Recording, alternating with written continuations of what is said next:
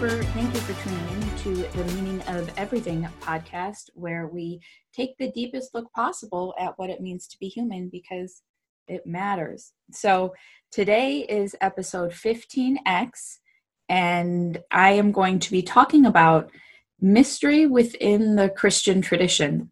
Now, the reason I want to do this is because I think we have a we tend to take a very monolithic approach to world religions if we're not familiar with them. Or often if we are familiar with them you know we tend to think that there's one way and you know the secular view of christianity and all the world traditions again these days is so it's vastly oversimplified. And earlier this week on this podcast if you haven't listened to it yet i never tell people what to do. So i would say i highly recommend the extremely enlightening and enjoyable podcast that I had with a theoretical physicist named Marcelo Gleiser, who believes that, who sees, who discerns, because I think he's correct, that we tend to really overemphasize the importance of final answers with respect to the sciences and are sort of caught up in this triumphalist quest to have complete knowledge. And you know there's definitely some deep existential yearning at the bottom of that definitely. And it's scary to move into a viewpoint in which you embrace uncertainty and ambiguity and live outside on the edge of your comfort zone pretty much spiritually to do that sort of thing which I think is is really noble and important and a beautiful way to be spiritual and it's it's the way that I tend to do it.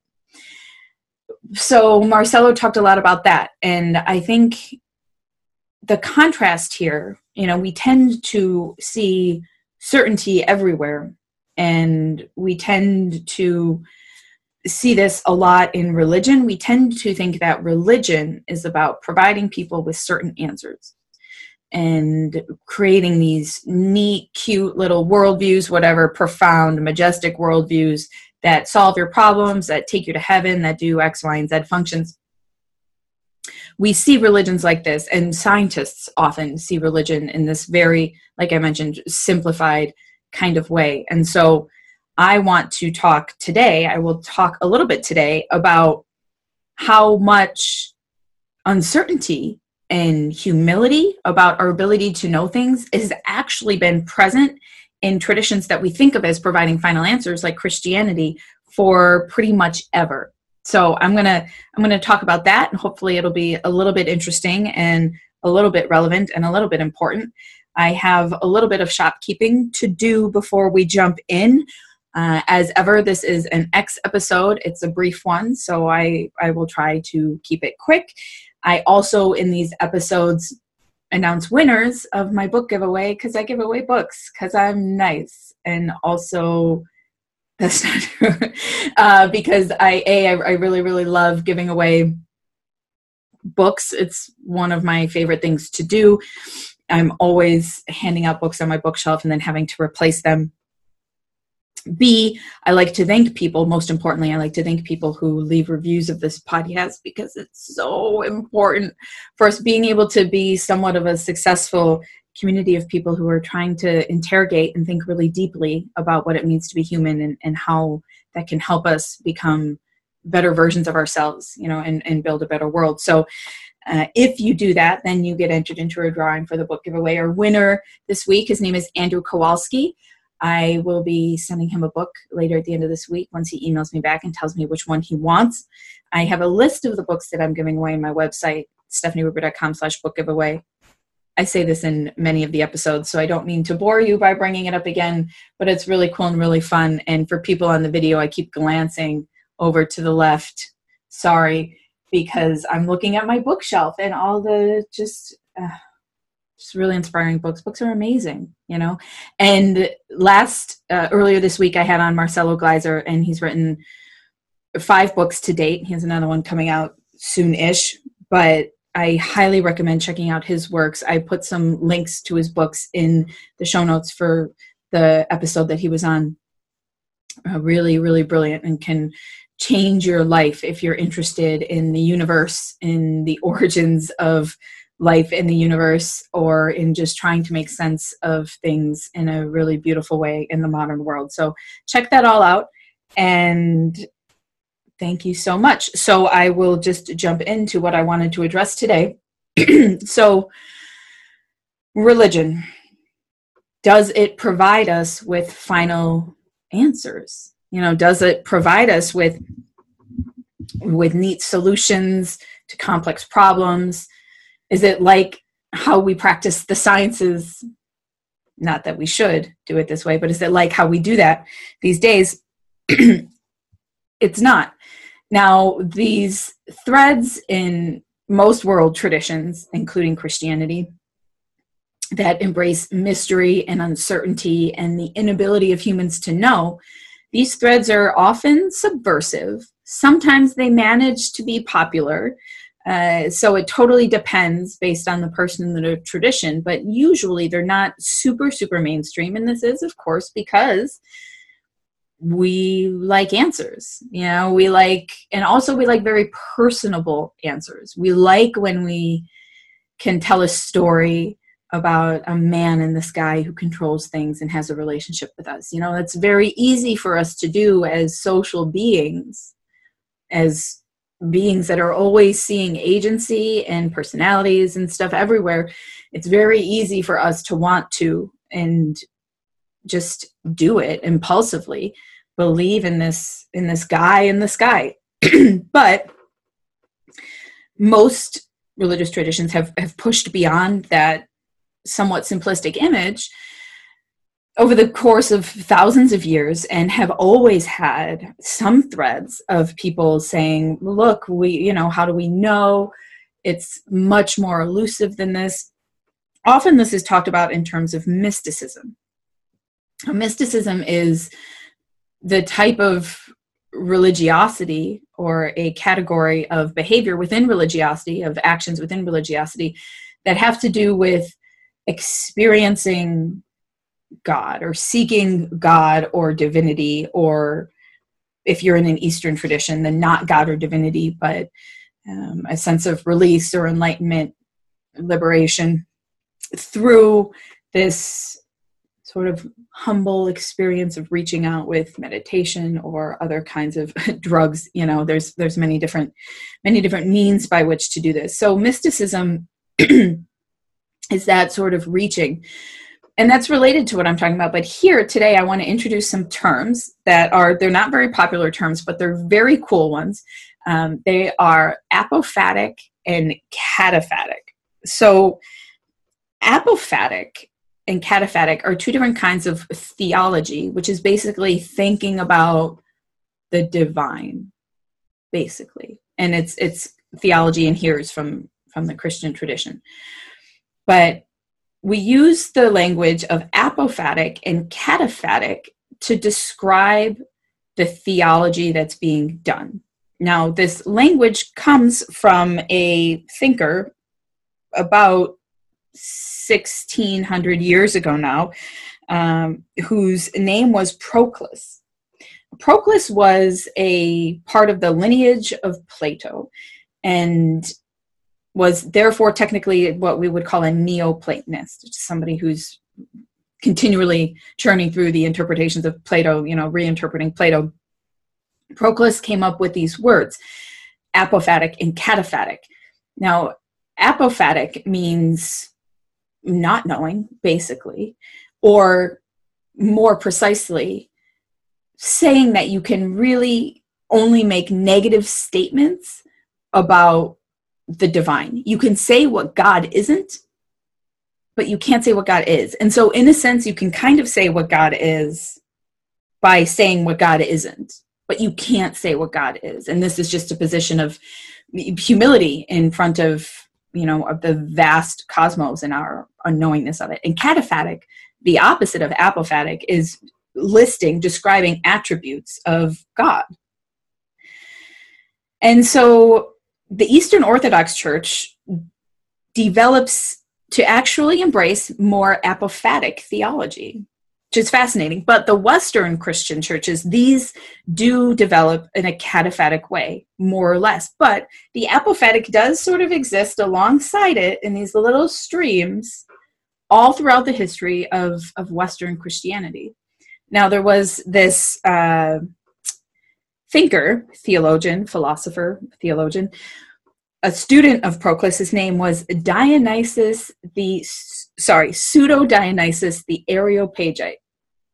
Now, this is a pseudonym, uh, but this name, uh, this guy, ended up being one of the most, arguably the most influential apophatic thinkers in the history of, of Western thought, of Christianity, or what have you.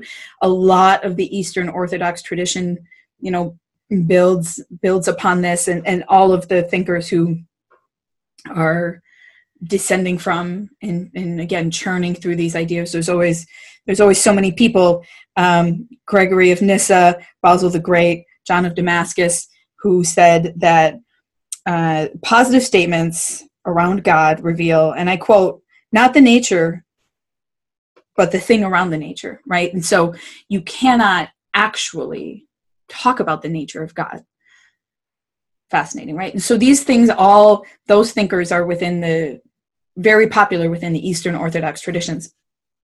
Now, these threads in the West start to come back. Pseudo Dionysus starts to make a comeback in around the ninth century. Now, this is like the Middle Ages, like the heart of the Middle Ages when everything sucks so bad.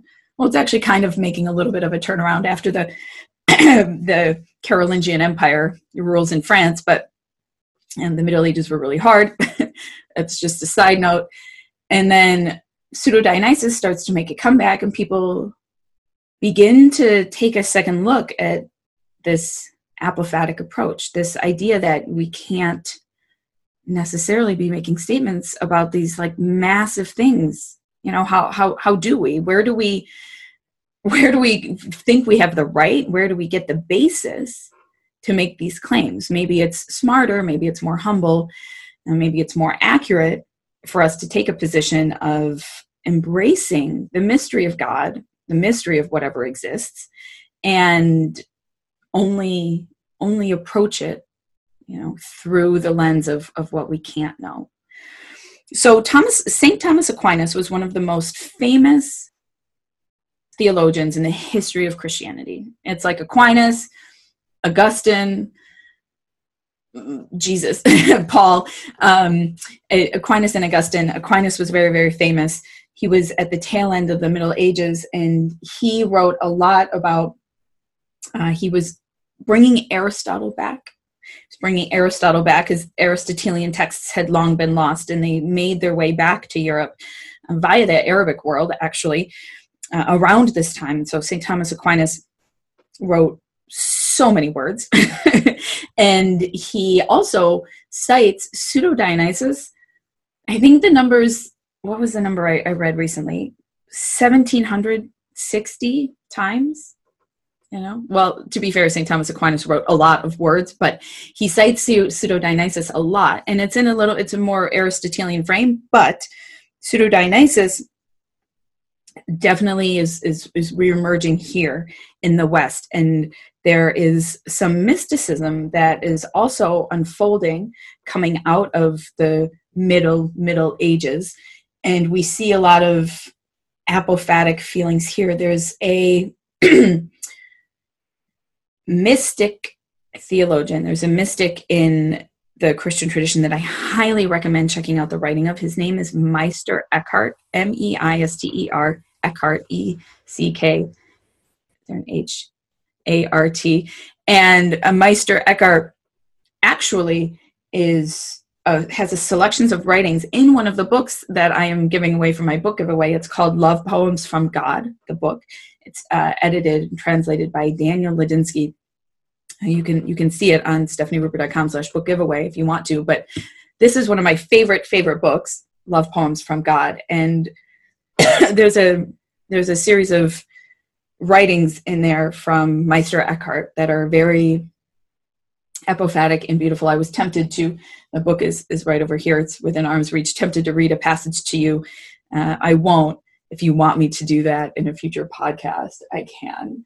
Um, someday just do poetry readings for you. I don't know, maybe that would be fun. But Meister Eckhart writes beautifully. So anyway, there's that. Um, Saint John of the Cross wrote a poem and then commentary on the poem called Dark Night of the Soul. Now, this phrase is often used to talk about now, especially in Christianity, like wrestling with your relationship with God, like the dark night of the soul. But what he actually meant when he first wrote this, and you can tell from reading his commentary on it, he's very explicit, is that it's it's dark because you you can't know God. And you can't even know the path to God, but you must traverse it anyway, which is just which is lovely. And I want to jump ahead a few hundred years. Now, these things all continue to exist, then we jump to the 1800s when a man named Soren Kierkegaard, who was regarded as the first existentialist, which is very interesting, he was also very, very Christian, um, adopted somewhat of an apophatic approach. And out of this concept is he was also the first person to really articulate the idea of a leap of faith in those words that we sort of use in the modern context today. And so, in that sense, Kierkegaard takes this idea of our apophatic, our unknowingness, our inability to know things about God and the universe and, and what have you, articulates this leap of faith. We must, because we have no other choice, we must just have faith. And he's saying this in a very apophatic sense, but it gets used by people after Kierkegaard to say that to, it gets applied to Christianity in the way that you must take this leap and you must believe X, Y, and Z. You must believe these things. But that is absolutely opposite from the root that it comes from, which is fascinating and really important, I think, for understanding our spirituality today and our world in general, because we are obsessed with finding the right answers and we are obsessed with arguing about who's right and we are obsessed with us being right and i'll talk in in a, in a week next week um, i'll be having conversations about uncertainty in the modern world um, which is really beautiful and important. And of course it's the topic of my of the book that i'm working on. But we are we have taken something that's really beautiful and about humility in front of the vastness of the cosmos and what divinity may or may not exist or in what form, and turned it into something that is shallow in a sense. It, it, the shallow in the sense, not necessarily, I'm not saying people's spirituality is, is shallow or meaningless, but rather that we become almost petty in our attachment to our specific answers and our specific view of the way things are or specific views of God or of science, right? And this is representative of just what we do as humans. You know, we've taken we've taken this vast, beautiful concept and, and turned it into something that is, like I said, shallow and small. I think it's small to always think that you know the answers to everything. I think that that's I think that that's small, and I think that that actually comes from a place of weakness can i say that actually comes from a place of not wanting to not being willing to step somewhat boldly into a space in which you admit that you don't know. And you keep seeking like marcelo gleiser said our guest from the other day go listen to the podcast. It is the quest that makes us matter. And i absolutely agree with that. And i think it's really beautiful. And of course it's hard and different and challenging. And there are many other beautiful ideas out there but i really really like this one. And so i think this is all just something to worth is something worth sitting on. And i hope that in this really brief discussion of christian history i have managed to not be overly boring. And rather just to map for you the shape that this mystery has taken throughout religiosity in the west over the course of thousands of years and provided some ways for us to reflect on you know what what we're up to today so I'm going to leave it at that because I've been talking for a while. I already told you about the giveaway and all this stuff. You know where to find me. Please, please, please join me. Please, please, please write reviews and do what you can to help if you want. Uh, but don't if you don't. I am grateful for you all as ever. Please be in touch if you have any questions or concerns, and we'll be on next week to talk about existential uncertainty and race and politics and everything that makes us and our society so troubled today. I'm very much looking forward to it. Now, this is Stephanie Rupert and the Meaning of Everything podcast. Take care.